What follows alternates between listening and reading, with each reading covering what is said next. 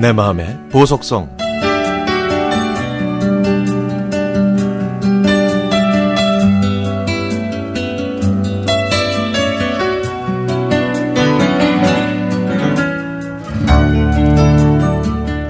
IMF 구제금융 시절.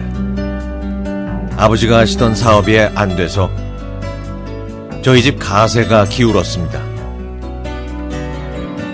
그래서 저희는 서울을 떠나 서울 근교로 이사했죠. 여러 번 이사를 다녔지만 그때는 좁은 집으로 옮겼기 때문에 조금 슬프고 우울한 이사였습니다. 새로 이사 온 곳이라 아는 사람이 없어서 퇴근해서 집에 오면 잠만 자다가 기분 전환도 할 겸 헬스클럽에 다니기 시작했습니다. 다니다 보니 같이 운동하는 사람들과 친구가 됐는데요. 거기서 저보다 4살 밑에 연기하는 동생을 알게 됐습니다. 이 동생을 통해 영화의 뒷얘기들과 배우들의 인간적인 모습을 들으면서 금방 친해졌고 덕분에 제 우울한 기분도 사라지고 성격도 조금씩 밝아졌습니다. 어느 날 그 친구는 텔레비전 드라마에 출연했고 얼마 지나지 않아서 팬들도 생기더군요. 그래서 그 팬들과 만나는데 자기 혼자는 떨린다고 해서 저도 같이 가게 됐습니다.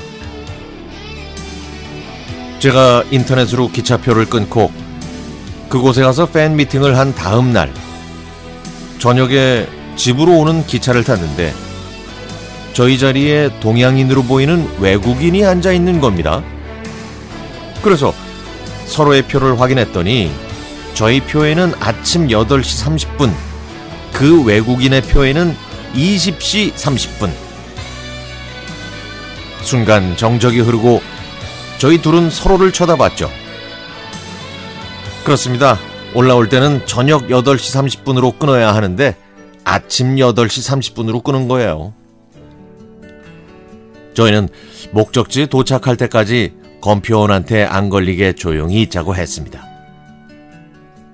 본의 아니게 무임승차한 저희는 불안해서 그 친구가 먼저 검표원에게 말을 걸었죠. 오, 맥주 사려고 하는데요. 이동 매점 아저씨 언제쯤 지나가요?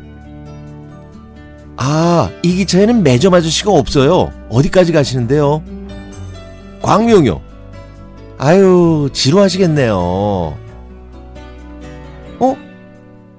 권표원 아저씨가 웃으며 다음 칸으로 건너가려다가 다시 돌아오더니 저기 이 열차는 광명에서 안 서요. 좀 보여주시겠어요? 하는 겁니다. 순간 정적이 흘렀죠. 머리는 하얘지고 등골에서는 식은땀이 났습니다. 표를 본 검표원 아저씨는 범죄자에게 읊은 읊는 미란다 원칙인가 뭔가를 중얼중얼거렸지만 제 귀에는 들리지 않았습니다. 그리고는 이 표는 효력을 상실했지만 저희처럼 오전 오후를 잘못 구매하는 사람들이 많아서 그냥 봐주겠다고 하더군요. 그러면서 지금 이 기차에도 저희처럼 표를 잘못 구입한 사람이 적어도 10명은 된다고 했습니다. 이렇게 그 동생과 이런저런 해프닝을 겪으면서 제 성격도 긍정적으로 바뀌었고 어려운 일이 있어도 쉽게 포기하지 않는 법을 배웠습니다. 나이는 어려도 형 같은 친구였고 소중한 벗이었죠. 하지만 저희가 결혼하게 되면서 연락이 끊어졌습니다. 가끔 영화를 보면요. 잠깐이지만 꾸준히 연기하는 그 동생을 보면서 마음으로 응원하고 있습니다. 최근에 개봉한 바둑을 소재로 한 영화에도 출연한 걸 봤는데 비록 주연은 아니지만 자기의 길을 두벅두벅 걸어가는 그 동생에게 힘찬 박수를 보냅니다. 제 인생에서 그 동생은 감독이자 주연 같은 친구입니다.